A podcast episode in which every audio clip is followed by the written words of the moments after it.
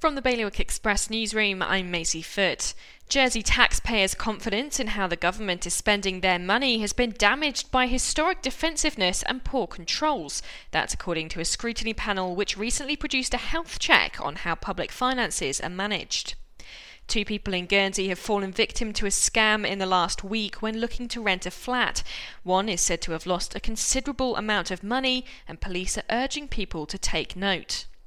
Parcels from popular UK retailers like H&M or IKEA could soon be landing on local doorsteps if Jersey Post succeeds in its mission to tempt them over.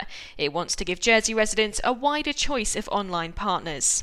And HSC in Guernsey is supporting a national campaign to raise awareness of the importance of reporting suspected medical side effects. It links with the UK's Yellow Card scheme, which collects and monitors safety concerns over medication. To read the full stories, visit bailiwickexpress.com. Your weather sunny spells with some showers, highs of 10 degrees. Bailiwick Radio News, sponsored by iQ. iQ, the Channel Islands' only official Apple premium reseller. See their full range of Mac notebooks and desktops. IQ, your local Apple expert. Liberty Wharf, Jersey, and High Street, Guernsey.